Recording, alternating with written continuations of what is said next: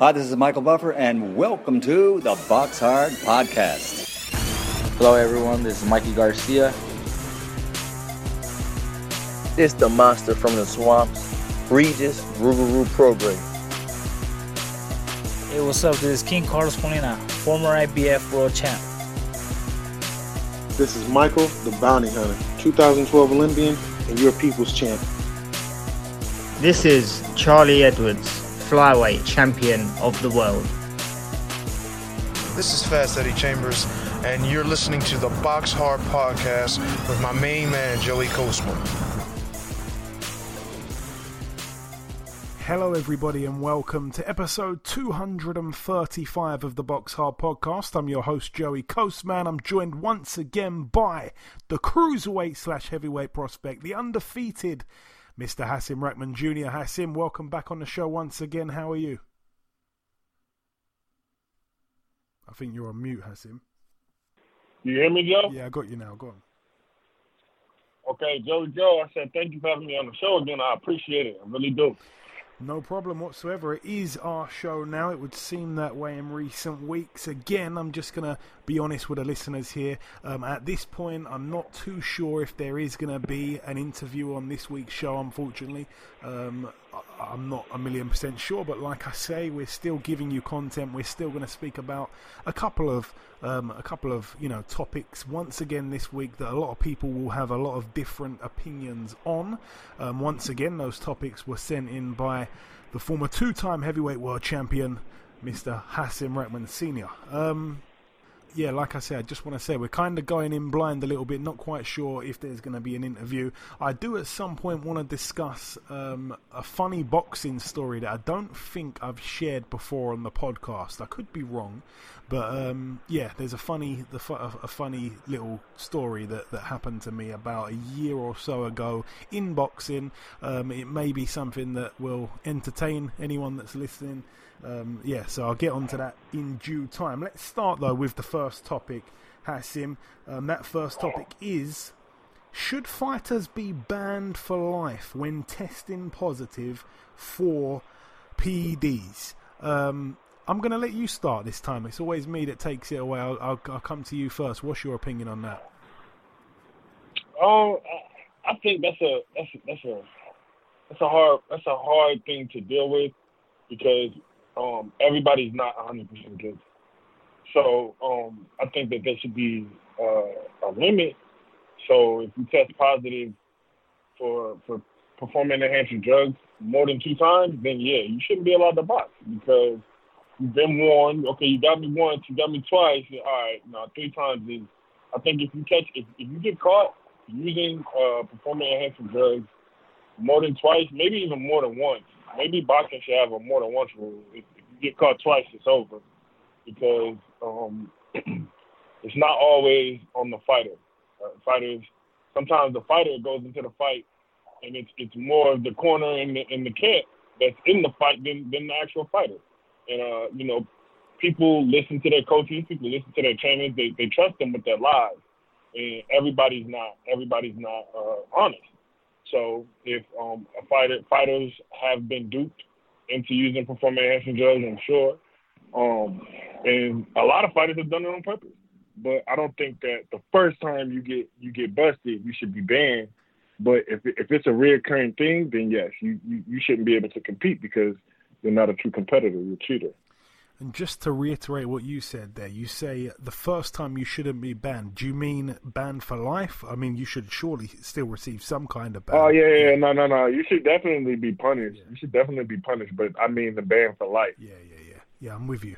Um, it's difficult, you know. It, it's it's a it's a difficult one because again, it it kind of depends, in my eyes, on what's in your system, how much of it's in your system, and uh, it, it's difficult because again, it, it comes down to a you know a situation where people are going to think different, but do you believe the guy? Do you believe the fighter? Of course, no one's going to come out and admit it, but there's cases where you've heard about people popping and you say, "Oh, I don't think they've I don't think they've they've done that intentionally. But again, we don't really know what goes on behind closed doors. Um, one case that just cannot be ignored, and he's a friend of the show. You know, we, we, we had a couple of good interviews back in the day. Um, Big Baby Miller. You know, I, I'm under the I'm under the belief that I think one of the PEDs he had in his system, there was no other way it could get in the body apart from being injected. Stuff like that. There, that's so blatant. But then. Um, you know, he got he got a bit of a slap on the wrist. Really, you know, he's I think I think he, he served about six months, something like that, and then straight away without even fighting, I think he's he's been signed now by top rank. So that for me wasn't wasn't a fair punishment, you know. And there's there's other guys. There's there's a guy actually in, in the UK right now called um, Liam Cameron. I think he won the Commonwealth title. I think he was in line to fight for the British title. Good fighter, and um, I think he he tested positive for like cocaine or something. I think he he'd done he'd done something on a night out or whatever, and he's kind of been you know barged out of the out of the sport really because he doesn't have a big name. He doesn't have loads of money um, to hire top top you know lawyers and stuff like that. So he's he's really on the back burner, you know, and we see that with low profile guys. Once they pop, it's very very hard for them to make a return, even if it's something really little. Um, but you know, like I say, I think two years is a is a is a is a nice punishment. I like that. Usually over here, anyway, there's a two year punishment. Um, you know, for, for, for, most of the time, but there can be even longer punishments. Um, but yeah, you know, it's it's it's a it's a tough one. Like I said, depends on what it is, how it got into your system, what your excuse is. But yeah, I think if you've been popped more than once, um, that that for me, that should be a, a, a, permanent ban, like you say, Hasim. I'm trying to think, is there anyone that's still boxing now that's been popped more than twice? I think obviously Dillian Whyte, even though the second time um, has has kind of been a little bit confusing because apparently he tested positive, then he didn't, and I'm not quite sure what's going on. It's it's really confusing that one, but um, he's back to boxing. But you know, he definitely fouled the first time um, early on in his career before he linked up with Eddie Hearn, and he was out the ring for a while, and then um, yeah, you know, if, if if the recent stuff was indeed another fouled substance, which again it's so unclear because um, of the way it was all handled. He was fighting in Saudi Arabia. I'm not quite sure what's going on. Um, yeah. Some people even think he could be serving a ban right now because he hasn't boxed in Britain. He's out of Britain's jurisdiction. Maybe there's a ban here. This coronavirus will be like music to his ears. You know, um, yeah. there's there's a lot of theorists out there. It could be the case. You know, I, I really don't know. But um, yeah, I, you know, I'm trying to think. Is there anyone else, perhaps that that um, like Dillian, has had a real ban, and then the second time round, it's all been a little bit unclear. I'm just trying to think. Can you think of anyone, Hasim? No, I can't. I can't think of anyone. The the biggest case, obviously, recently is the Big Baby Miller case, but yeah. I, I can't think of anyone um, before that. Yeah, that was that that's been popped more than once. Okay, all right. So we both pretty much see eye to eye on that situation. Um, let's move on now to the second topic, the second and final topic we're going to discuss, um, and that being should there be same day weigh ins so fighters won't have such a heavy advantage? This is where um, I'm going to kind of struggle to, to, to give a firm answer, really, Hasim. Um, obviously, the, the day before stuff is you know, safer for the boxer, but not necessarily in, in every case their opponent. It's, it's it's it's a difficult one. It's a difficult one, but um, boxing has been around for a long time, and as long as I've been boxing or I've been watching boxing, the only same day stuff happens I think the uh, the weigh in the day before for the pros they earn that, and um you know people know what they're getting themselves into when they when they step into the ring. Now, should they be should there be a limit on how much weight you can put on after the weigh-in? Yes, they've already done that. But as far as um, same day weigh-ins, there's already enough going through a fighter's mind uh, the night of the fight, the, the night before the fight, to to be thank you to be uh, stressed out, which is which is, is gonna happen. To be stressed out and like you said, it would be even, uh, even a bigger danger for fighters to be uh, maintaining their weight and then fighting a couple hours later. Um, I think that the, the day before weigh-ins should stay intact. Yeah. Okay. Yeah. Um, yeah, and just like I say, we've we've whizzed through a lot a lot of what we were going to talk about very quickly. Um, so I'm going to tell a little boxing story. Now I wish I had enough stories that I could tell one this week, one the next week, etc., etc., till the lockdown's over. But I don't think I've got enough stories in me. um, I told a story um, recently um, when when Eddie was, I think maybe last on the podcast. There was a you know a time in January of this year, January 2020. I was out there in the states um, at the Claressa Shields and Ivana Habazin fight, and um, we walked out to the ring, obviously in in Ivana Habazin's corner. Um, we walked out to the ring because uh, Eddie was working her corner. So we, we all walk out to the ring, and then you know the fight takes place. Claressa Shields wins the fight, and then when we go back into the, you know, back in the dressing room, everyone got in apart from Eddie. The security actually stopped him and didn't believe he was part of the team. He was the one guy who um, who couldn't get back in the dressing room. yeah, he's the the most known out of out of everyone, uh, which was quite funny. Um, but yeah, there's there's one story I, will I'll go into here that I don't think I've mentioned on the pod before. It's a bit of a weird one. So um, I went to the Joe Joyce verse the American that was about seven foot tall, Donnie Palmer. Um, do, do you know you don't know Donnie Palmer at all, do you? Hasim, you know everyone else. Oh yeah, I know Donnie. Oh, you know him, yeah? I know Donnie. Yeah. All right. So obviously he came he came to the UK, boxed Joe Joyce. Joe Joyce took about thirty seconds to get rid of him, and um, I was there ringside for that. And on the way home, I'm um you know I'm going going home via the train and um, I'm on the train. You know, I'm I'm, I'm at like a, a really you know busy, popular station in London called London Bridge Station. And anyway, I'm going up the uh, the escalator, um, you know, up, up, the escalators, and then. Uh, you know, I'm, I'm dressed up. I've got I've got my boxing media pass around my neck, and I could just feel this big figure watching me, staring at me, as as I'm as I'm coming up the escalators because it was quite busy. It's quite a busy station, and um, you know everyone's kind of facing forward. You know, as as you're going up the up the escalator, there's a guy in front of me that's purposely turned around, seen my pass, and he's staring at me. I can just feel him, a big big guy, and I'm thinking, what is this guy looking at? Like he's been doing this for about 20 seconds, and I haven't looked at him yet, but I can feel him looking at me, right? So, anyway, we're going up these up these escalators, and then I think, right, I'm gonna have to look at him now because it's getting awkward. So I look at him, and then he goes, he looks at my pass, he goes, "What's this?" He's a big black guy. He goes, "What's this?" I said, um, I said, oh, you know, I'm, I'm boxing media. I just went to this boxing event. And he went, oh, what happened? And I said, oh, you know, Joe Joyce just beat this American in like 30 seconds. And he goes, ah, ah, yeah, okay. And he goes, um, what? So you know, you're you're big into boxing then, yeah? And I'm like, yeah, yeah, you know, I'm big into it, yeah. And he goes, nah, you're not big into it. You don't know nothing about boxing. And I'm like, yeah, I do, I do. You know, like I, I do my podcast. I interviewed hundreds of fighters. Like I'm bang into it. It's, it's it's everything to me. And he's like, nah, you don't know nothing about boxing. If you knew about boxing, you'd know who I am.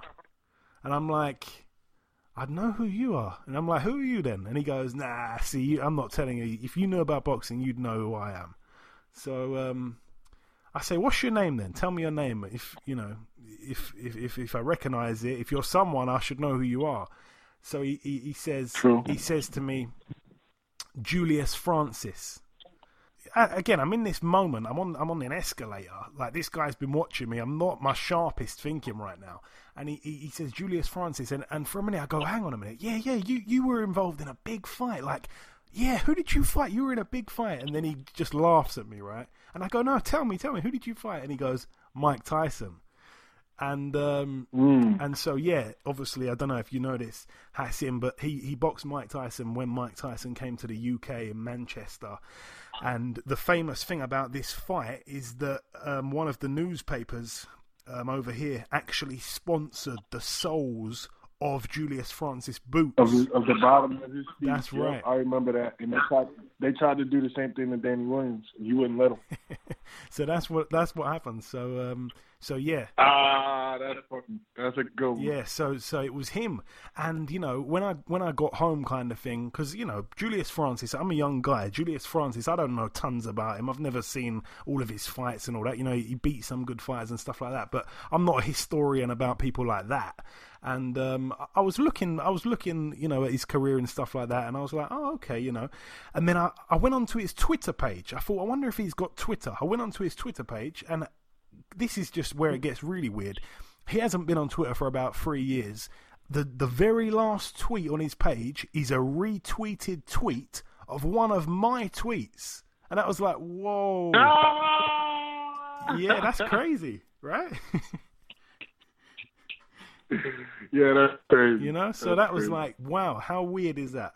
So yeah, that's that's that's my little uh, five minute boxing story. You know, because at first I thought, who is this guy? I thought it was going to be trouble, and um, it ended in just uh, you know craziness. Like I say, he he was just walking around. We shook hands at the end when he went, but um, yeah, you know, obviously a guy that you know retired and stuff like that didn't didn't come away with loads of money.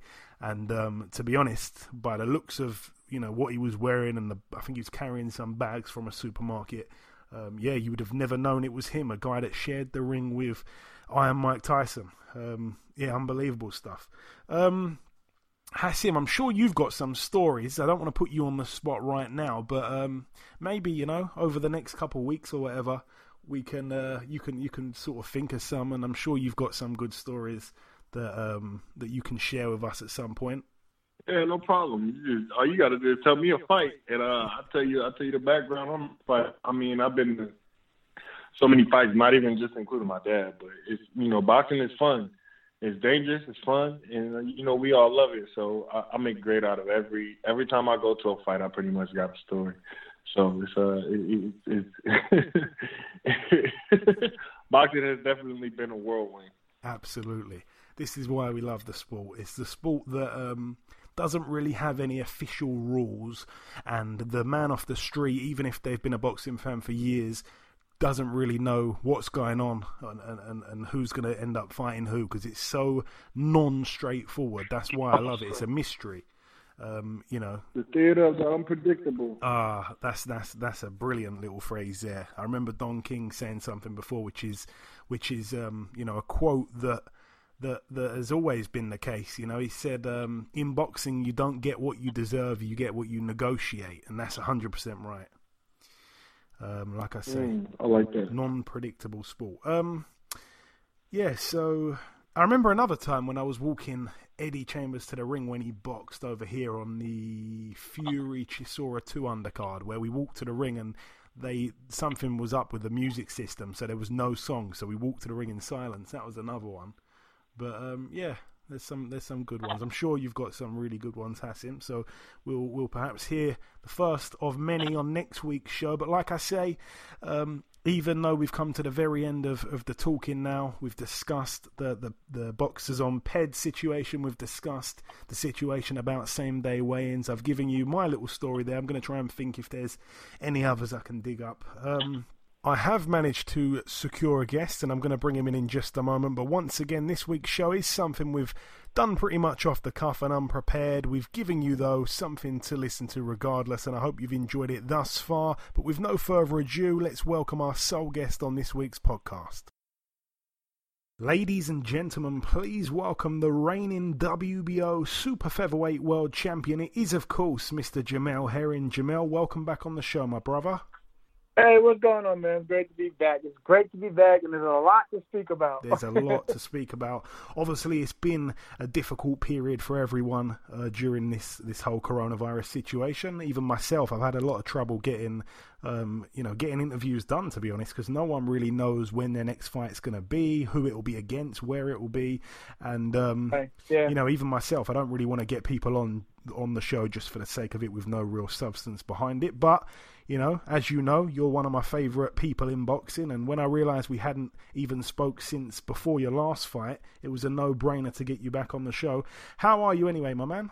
I'm, I'm doing great. I mean, I'm always in good spirits, man. Like I said, it's always good to speak with you, man. You know, I consider you a friend, so it's good to speak with you. Even though we didn't do an interview before that, but we did get to see each other for the Claressa Shields belt. So we gotta we gotta we gotta include that. But um, I, I mean, like you said, you, you, you can hear it in my voice, man. I'm I'm doing really well. Um, you know, even though like you pointed out, a lot a lot of fighters can't really say when they're gonna fight. You can always call on me, man, because we can always just speak boxing and we can speak on the future.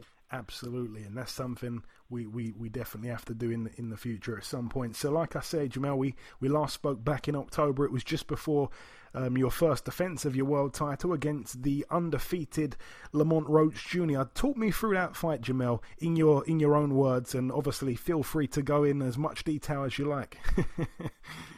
Um, I, I felt I, it, was it was a good it was a it was a good performance. It wasn't the greatest, you know. Like I said, I got I got I got caught with a good one in the eleventh, but like a true champion, of course, I um I bounced back. But it was more of a um, in in honesty, if you look at it, it was more of a more of a chess match, more of a time sometimes sometimes a cat and mouse, because you know Lamont is a um, defensive fighter. It wasn't like with the Ito fight where you know Ito was more the aggressor, so of course he he um take take chances and, and for for the opening. Whereas with Lamont, you know, he was more he was trying to be more precise with, with his punches and you know he he was on the back foot a lot.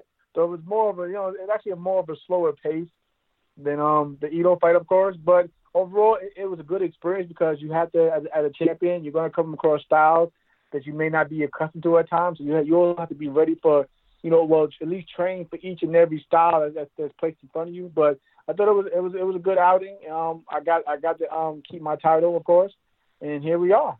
Here we are. And like I say, a, a brilliant first offence there. Um, a worrying moment in the eleventh. I was t- I was actually terrified as well when that shot landed. yeah, but yeah, it, it, was a good it one. was a good one. But obviously, the main reason again that I haven't or hadn't invited you back on the show since then is because I was waiting for the official announcement for you to fight Carl Frampton. Obviously, the announcement never actually was official. Um, there was lots of rumored dates, but nothing was nothing was actual concrete. Um, then obviously the whole pandemic came around. But tell us, Jamel, what what is the latest with the situation? Obviously, you're not sure when it's going to be, but what can you tell us anyway?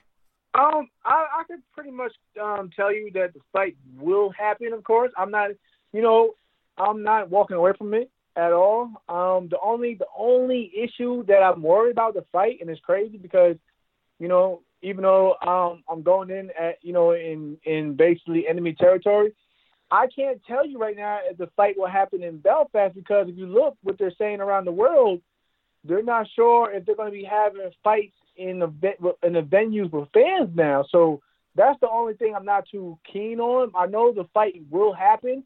Um, they're still pushing for the summertime, of course, but the only issue is we don't know that the fight is going to be in closed, you know, closed venues now, where where the fans can't you know can't view it personally. So that's the only thing that I really don't know what's going on about, man.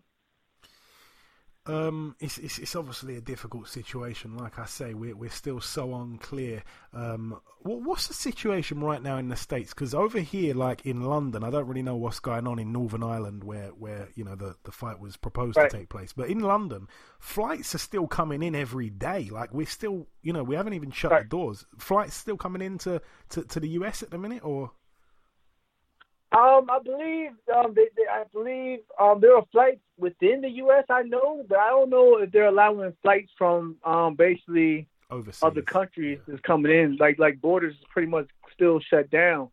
But I know there's we still have a lot of flights going around the, going around the country as a whole. But at the same time, there are flights still being canceled within the U.S. So it, like I said, man, it's, it's still kind of crazy, especially like where I'm from in New York.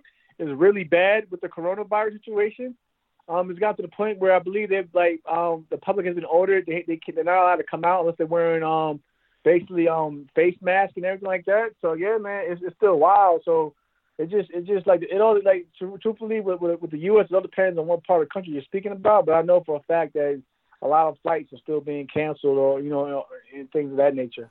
And like I say, before this this whole thing came about, I, I feel like you were under the, the impression that the fight would end up taking place in Belfast.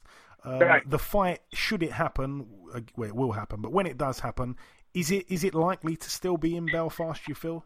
That's the thing. Um, that's the whole thing with the issue. Um, because if you look at, if you honestly look at it from the business aspect, bro, um, like if we can uh, have a fight where, where, where, fans are in, in attendance, like I think they'll they'll take they'll they'll dismiss the whole idea of going to Belfast because the point of going to Belfast is not because it was Carl Frampton's um his hometown, but it was going to be a huge event in a huge arena for for the fans. It, uh, you know, it all came down mainly for the fans, and if we can't get the fans in, in, in venues, I think they're like um, Bob Arum is talking about moving fights into smaller smaller venues where it's just closed off from the public, man. Okay, now I understand completely. Yeah, that makes a lot of sense. Yeah, yeah. Being honest, Jamel, um, uh, I know you. You know you you you like you like a challenge. Obviously, that goes without saying. Just look at the the type of person you are. But how would you prefer it? I mean, at the end of the day, the most important thing is holding on to the world title. That's that's a simple fact. Would you prefer to go oh, yeah. to, to if if it was up to you? Would you prefer to be able to go to Belfast and have the fight in front of all those fans, or being being selfishly honest, would you prefer it in the US where you don't have to travel, where you've got the advantage slightly? I mean, I, I, of course you you you will always wanted to be home on on your grounds. Of course, that's I think that's with any fighter. But I was actually excited and looking forward to coming to Belfast because um for the for the most part, you know me, man. I'm all about the fans. Even even if the majority of the fans if they're rooting against me, it would have been a history um making fight because we know Carl is vying to be. You know, he's trying to be a three a three division champion, trying to make history in his own right um, not every and not and more importantly, not every world champion can say they they they fought in a football arena. You know, so like who like that, that's the that's the main reason why I was I was going I was looking forward to the fight. I wanted to be a part of you know something big. I wanted to be a part of you know be a part of history. Of course, I I, I was going in there um you know fully confident I would get the win. But that's why I didn't, I didn't mind where the fight was at. Yeah, you know, and, and me being from New York, of course I, I would want it in you know, Madison Square Garden. But when Top Rank and everyone said that you know it would make sense in Belfast, I didn't argue with it at all. I didn't, I didn't, you know, I didn't make a, a fuss about it. I didn't act like a diva. I was all for it. And something that surprised me earlier today when I was reading a press release was that um, you know, the press release said something along the lines of Carl Frampton wasn't as impressed as others when when you and him stood next to each other in the ring and we saw the size difference. He branded you as lazy. He said that you were out of shape and he estimated that you uh, if if you'd got on the scales at that moment, you'd have weighed 12 stone, which for the American listeners, the quick trans uh, tr- translation, I, I, guess is the word I'm looking for, um, in pounds at least, right. would be would literally be 168, the the super middleweight limit. what was your reaction to that when I sent you exactly. earlier, Jamel? um, I think I think um, in all honesty, I don't take offense to it. I actually take that stuff as a compliment in terms of the the weight and things of that nature. But um, I never. You know, I have a, a um a nutritionist who, who you probably see right now going back and forth on, on my Twitter because she's a, she takes that stuff to offense because she had never allowed me to get over 155 pounds. I don't think I, and to be honest, I don't think I've even even seen in my lifetime 155 pounds on the scale.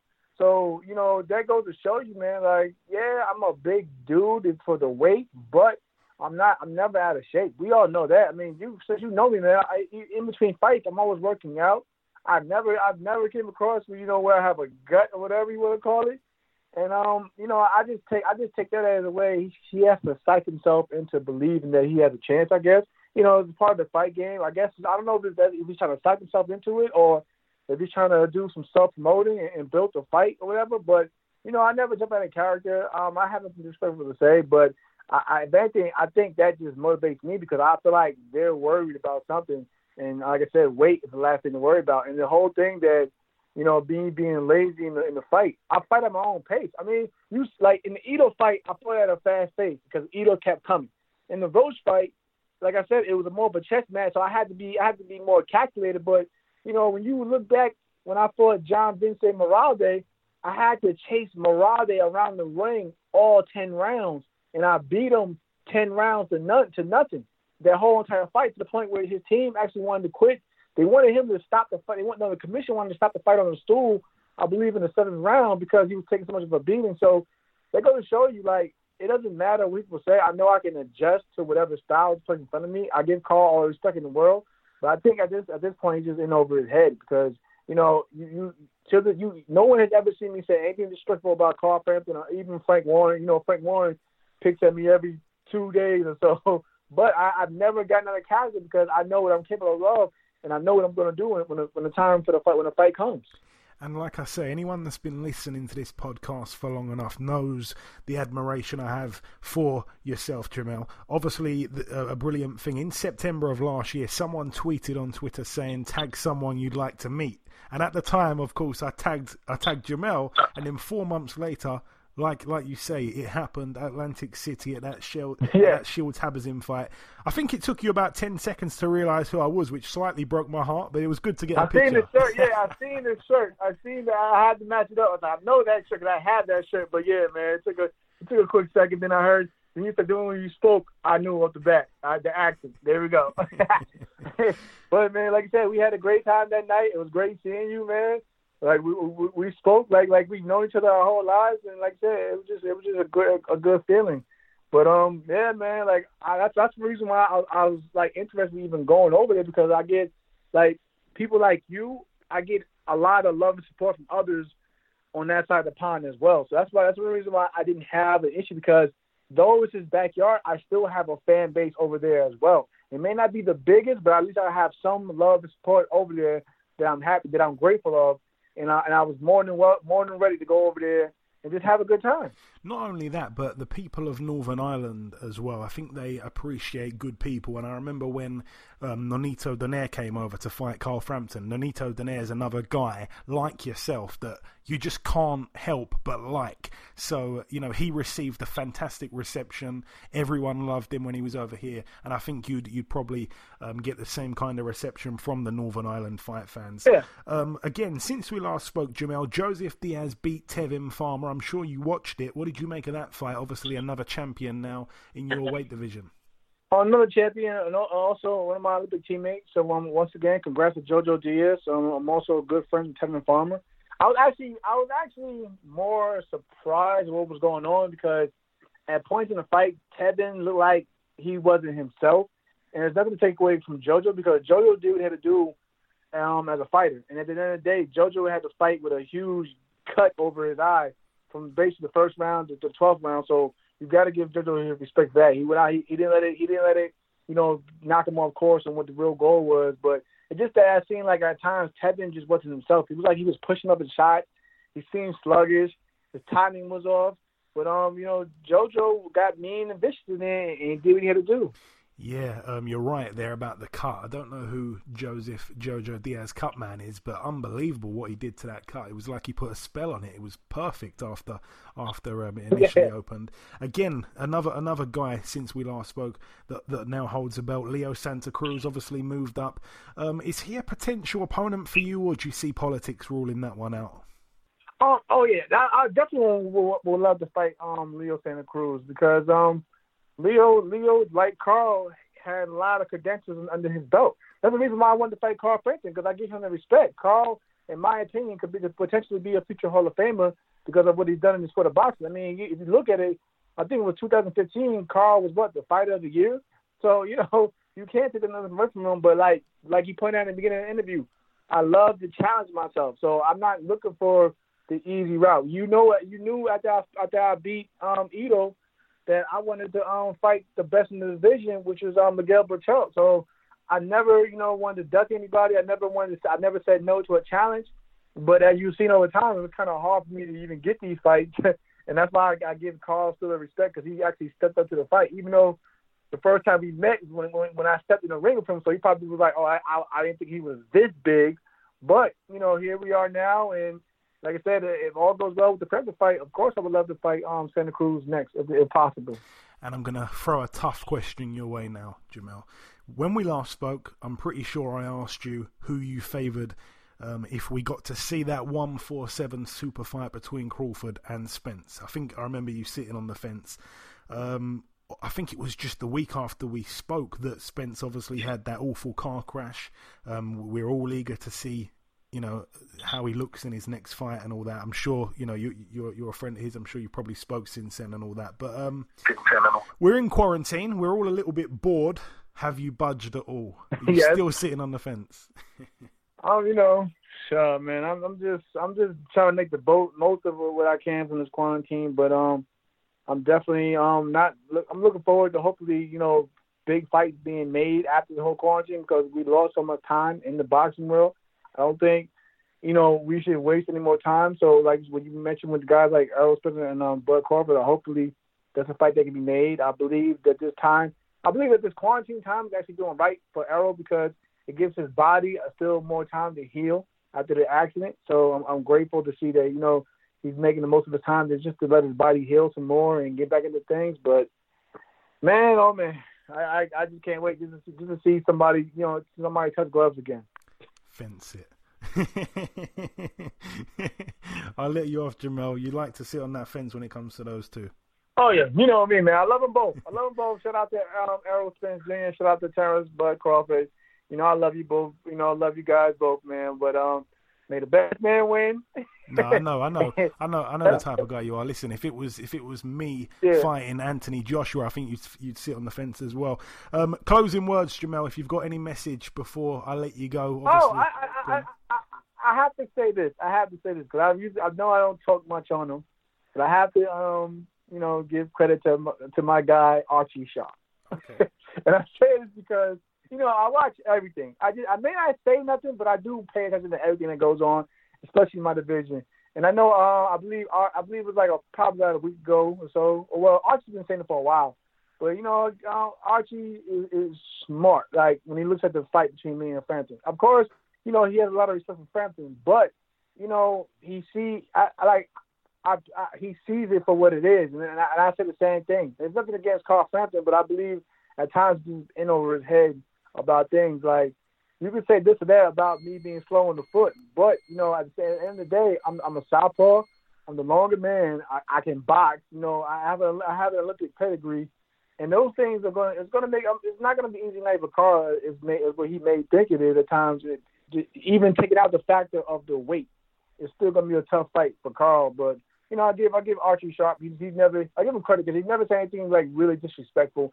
He's just a guy, you know, who wants to, um, of course, like I was in the same boat. He just wants to fight for the for the world title. So I can't knock that, but trust and believe. I pay attention to everybody in the division, and I'm keeping I'm keeping notice on everybody who's climbing up the ladder. Yeah, I think Archie's ranked number three now in the in, in the rankings. But yeah, I think yeah. I think if I'm if I'm not mistaken, I think he's even sparred Carl in the past. Obviously, you know, I'm guessing they, they, they must have some kind of degree of professional relationship because of that stuff. Obviously, he's never met you. Um, you know, he'd probably be in his best interest, especially over here, to come out and say, when asked who'd win the fight between you and Carl, to come out and say Carl. But no, he's openly said he thinks he thinks that you know you're you're going to be yeah, and Carl. I give yeah. exactly, and I give him that respect. And that's why I give him that respect because most most time you think because you know they're all they're from around the same area at least. You think that of course he will he will root for you know for for him, but now he's being honest and saying for what it is. But at the end of the day, I still got to go in there and do what I got to do. I can't take Carl Frampton lightly because, like I said, he has if anything. If one thing Carl has over me is experience, and I give him that. Give him that. He has a lot of he has a lot more experience over me because he's been in more world title fights than I have. But I, I feel like I'm still the hungrier fighter because you know Carl Frampton's legacy is pretty much cemented anyway. Either he wins or loses, it's pretty much cemented. In terms of me, I still feel like I have a lot a lot more to prove, and that's what that's what keeps me hungry and, and um and sharp. Absolutely, and like I say, just closing words, Jamel. If you've got anything to say, just before I let you go, as always, I like to, you know, throw the microphone, so to speak, over to you. If you've got any closing words for our listeners. Um, I just want to say, you know, um, thank you all for the love and support. Um, I appreciate you, everyone over there, um, whether they're rooting rooting for me or not, because at the same time they're all pushing and they, they're all craving for this fight. And it's like at the end of the day, without the fans, you know, we can't get these um these huge moments that uh, um us fighters we, we crave for. So um I just want to say thank you, thank you all out there. Um, thank everyone, thank everyone out here in the states as well. And if, if anyone, anyone wants to reach out to me to speak more about the fight or just speak boxing, they can hit me up at Jamel Herring on Twitter or Instagram, and I'll be more than welcome. You know, more than gladly to, to speak boxing. Absolutely. Thank you once again, Jamel, for coming on this week's show. It's nothing but a pleasure every time we speak. Thank you for your time. I hope we get to see the Frampton fight sooner rather than later. And of course, I hope we can speak again right. real soon. For sure, for sure, for sure, man. It's always great speaking to you, brother, man. Take care of yourself out there and just be safe. Okay, and this wraps up episode 235 of the Box Hard podcast. I've been your host, Joey Coastman. Hasim Rahman Jr. has been with me for the duration of the show. A massive thank you to our sole guest on this week's podcast, the reigning WBO Super Featherweight World Champion Jamel Herring. Once again, no news to discuss, no review, no preview. We were supposed to go through our best fighter from each division um, down from welterweight, but we kind of forgot to do it until after we finished recording. But don't worry, we're going to do that for sure on next week's podcast. Once again, if you have any topics you'd like to suggest for us to discuss on next week's show, send them over to us on Twitter. If you do get a chance, please leave us a review on iTunes. Thank you all for listening. More importantly, remember to stay safe and wash your hands, and we shall see you all again next week.